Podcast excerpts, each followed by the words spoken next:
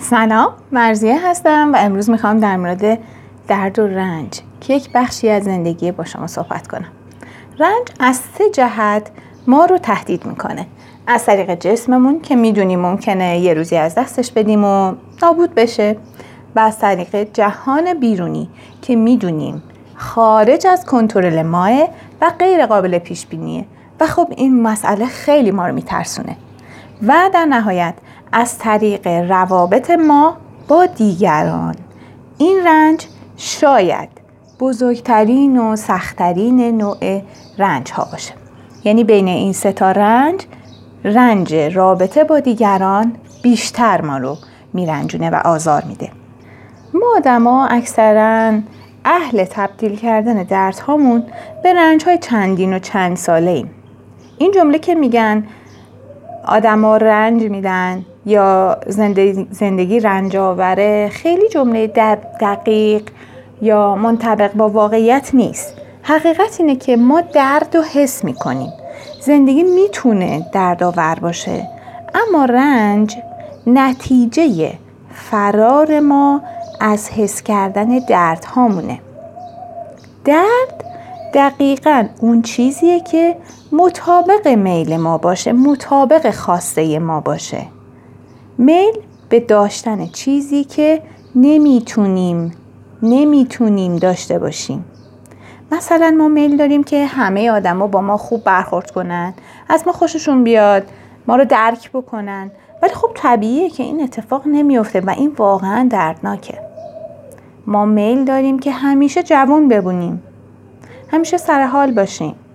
اما خودمونم می‌دونیم که جوونی ما همیشگی نیست. یا میل داریم که هیچ وقت تنها نباشیم. ولی الان توی شرایطی زندگی می‌کنیم که نه یاری داریم و نه کسی رو که همدم ما باشه و تنهاییم.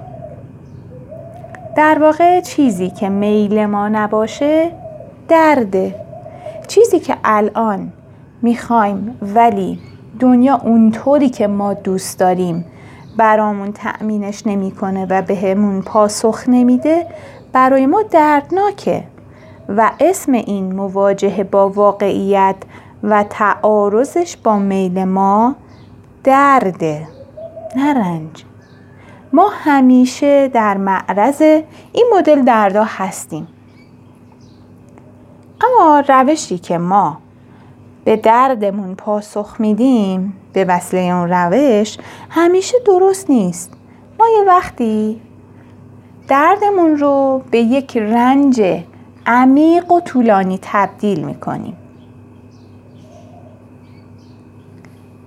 همونطور که یک بار گفتم رنج یک روش برای فرار از واقعیت درده و از حس کردن دوباره زندگی ما رو دور می‌کنه و فکر می‌کنیم زندگی هیچ چیز نیست جز رنج کشیدن. تصور کنید یه آدمی رابطش تموم شده. درد و حس می‌کنه اما می‌تونه تصمیم بگیره و اون رو به یه رنج بی پایان تبدیل کنه. و عجیبه که انگار برای ما رنج کشیدن آشناتر و ساده تره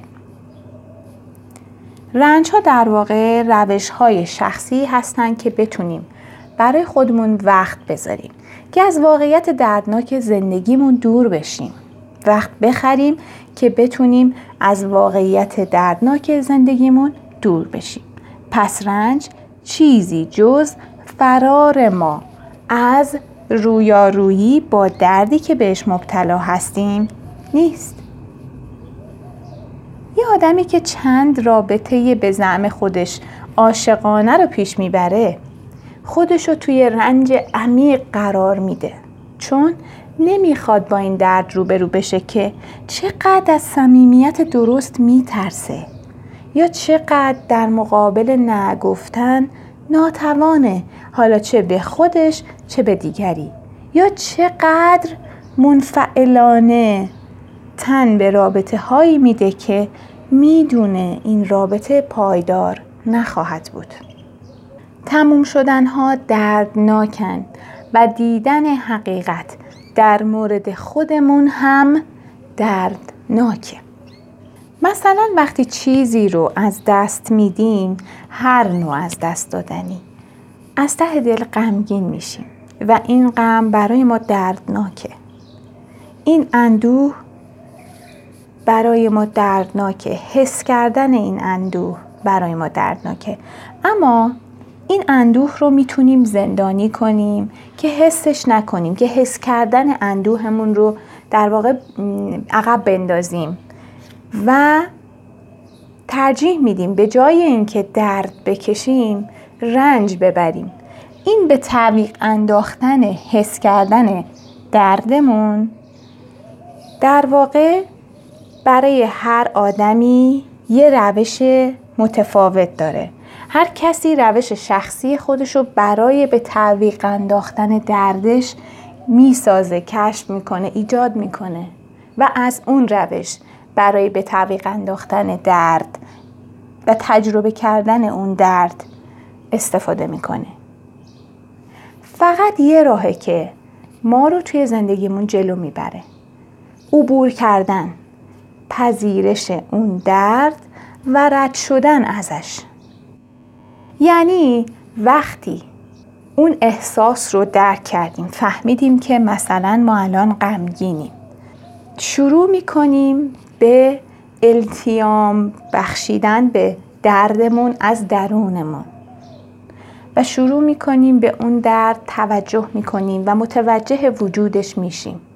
و میپذیریم که این درد یه بخشی از ماست. یه گوشه ای از روان ماه.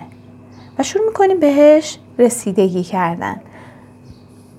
و می‌تونیم دوباره وارد جریان زندگی بشیم. می‌تونیم دوباره به این جریان که جریان زندگیمون هست اعتماد کنیم و خودمون رو توی اون جریان سازنده یا حاضر بدونیم. امیدوارم امروز تصمیم بگیرین که از یکی از دردهاتون بگذرین قبل از اینکه تبدیل به یک رنج بشه.